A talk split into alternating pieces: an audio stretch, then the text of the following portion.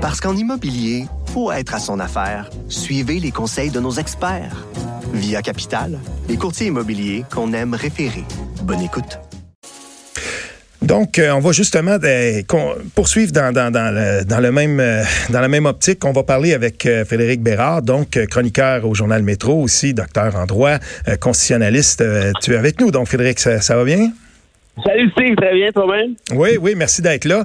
Euh, écoute, on peut pas avoir un pont qui est plus euh, qui, qui, qui, est plus facile à faire que euh, la chronique justement de Emmanuel Latraverse. On parlait de, de, des propos qu'avait tenus la juge. Et puis, premièrement, j'aimerais savoir ta réaction par rapport à ce qui a été dit, l'allergie visuelle et tout ça. T'en penses quoi? Écoute, c'est drôle parce que j'enseigne le droit constitutionnel à l'Université de Montréal depuis, depuis une couple d'années, puis depuis la depuis la Charte des valeurs et maintenant depuis la, les discussions sur la loi 21, euh, évidemment que ça fait partie de, des analyses hein, qu'on fait en classe. Euh, et même si je suis pas un fan de la loi 21, là, je pense que c'est un secret pour personne qui me lit. Euh, jamais j'ai osé aller aussi loin en classe que la juge en chef du Québec l'a fait la semaine dernière. Il y, a quelque chose, moi, qui, qui m'achale là-dedans euh, de manière assez importante. est-ce que est-ce que les sorties sont devoir de réserve? J'ai l'impression que oui, en quelque sorte. Maintenant, il faut pas oublier, peut-être à sa décharge, dans un dans une audition, ça va vite. Souvent, si elle avait écrit ça textuellement dans une décision, alors que tu as le temps d'y réfléchir et tout, mm-hmm. c'est une chose.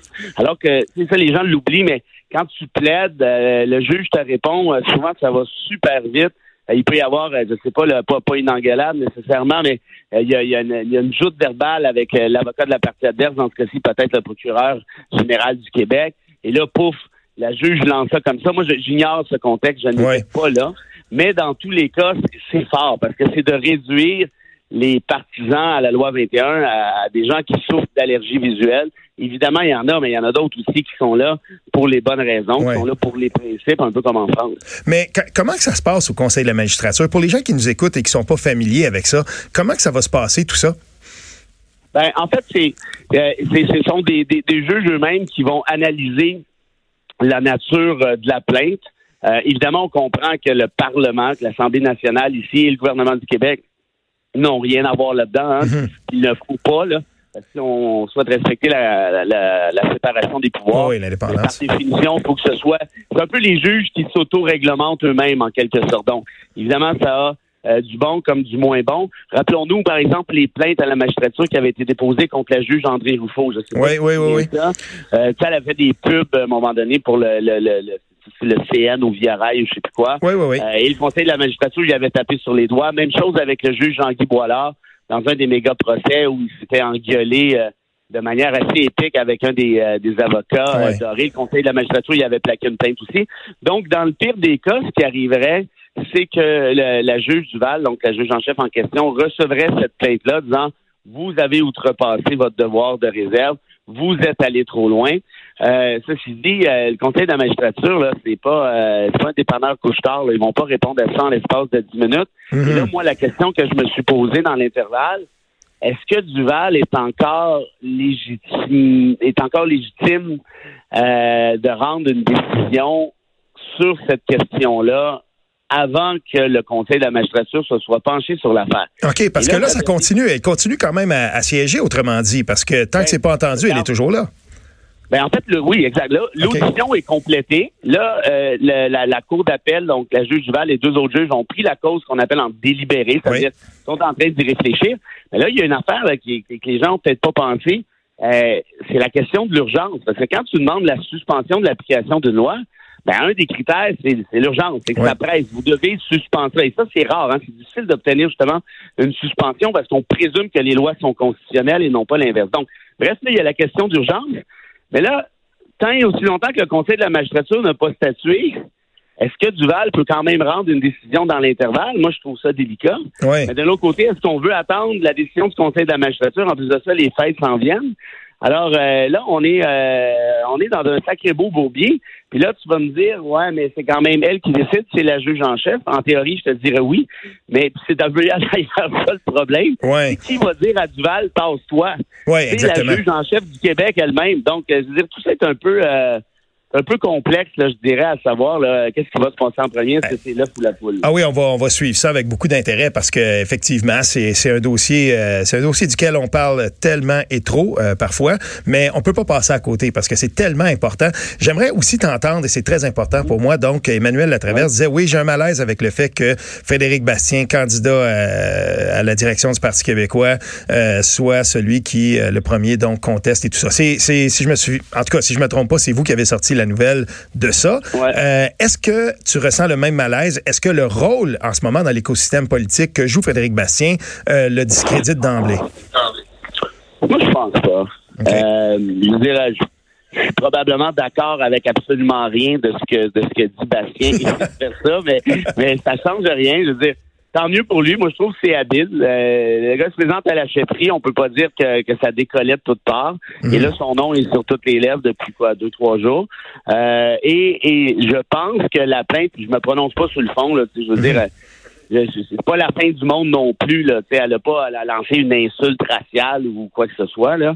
Euh, mais je pense que la plainte est légitime, en tout cas du moins du moins au stade de l'analyse. Je pense que ça, ça, ça me va tout à fait. Mhm. Puis, euh, qu'un citoyen, euh, ce, que, ce que probablement ce que disait Mme Latraverse, c'est que justement, j'ai pas écouté, mais j'imagine mhm. qu'elle disait, ben justement, Bastien, c'est pas un citoyen ordinaire, c'est un candidat à la chefferie.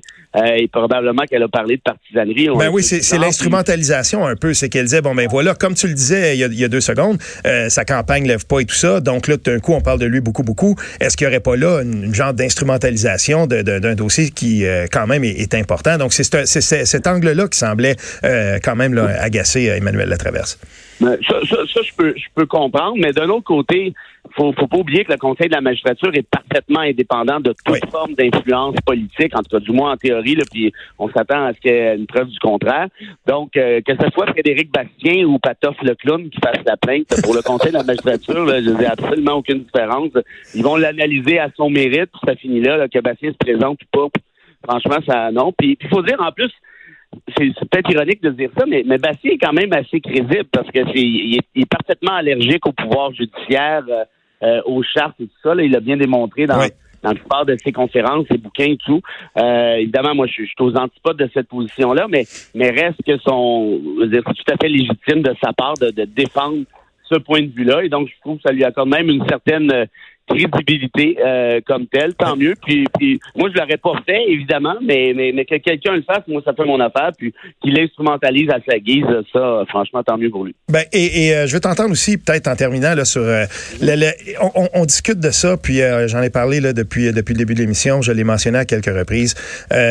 Le, projet de loi 21 comme tel, on risque d'en entendre parler longtemps. J'imagine que euh, de poursuite en contre-poursuite, de contestation en contestation, euh, on arrive en 2022, on parle encore de ça, et la disposition dérogatoire, elle dure cinq ans.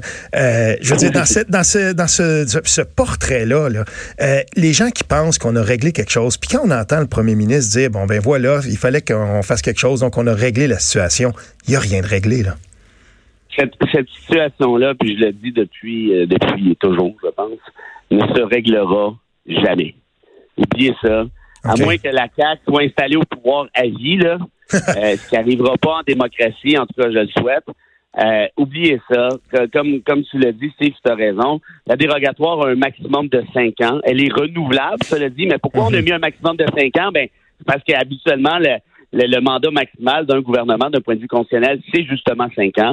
Donc, de ce fait-là, les nouveaux gouvernements, puis là, d'ailleurs, Dominique Anglade et Alexandre Cusson, hein, les, les candidats à la chefferie du PLC l'ont dit, dit, nous, on va pas renouveler la dérogatoire, on va laisser les tribunaux décider. Mais en disant ça, ils disent très bien qu'ils veulent abroger 21 parce que c'est certain, officiel, clair et net, que sans dérogatoire, la loi 21 n'a absolument aucune chance de passer le test des tribunaux. Et même avec la dérogatoire, franchement, j'en doute assez fortement.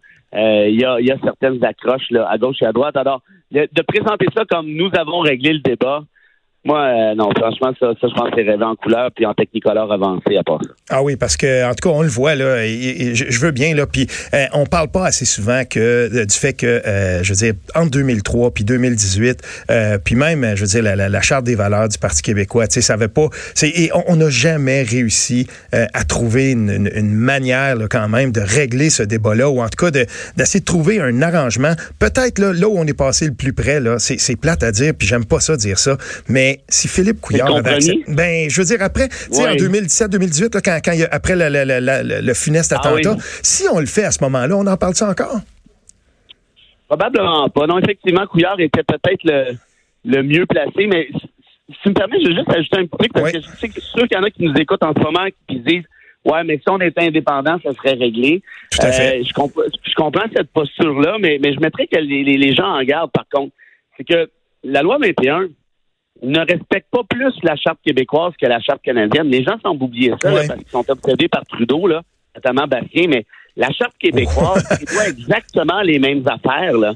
Là, ils disent, oui, on a ajouté un droit à laïcité, mais c'est d'abouiller pour les choses, hein, parce que la neutralité religieuse est encore privée à la Charte québécoise et la liberté de religion est encore privée à la Charte québécoise. Alors, amenez ça comme vous voulez, même si demain vous êtes indépendant. Si vous laissez la Charte québécoise telle qu'elle est là, sans dérogatoire, la loi 21 prend le clos. C'est ça la réalité. Trudeau, pas Trudeau. Ah. Donc, si on veut vraiment régler ça, ben là, il va falloir refaire une nouvelle refonte de la Charte québécoise. C'est pas impossible. Mais est-ce qu'on veut vraiment aller tripoter des libertés civiles jusqu'à ce point-là?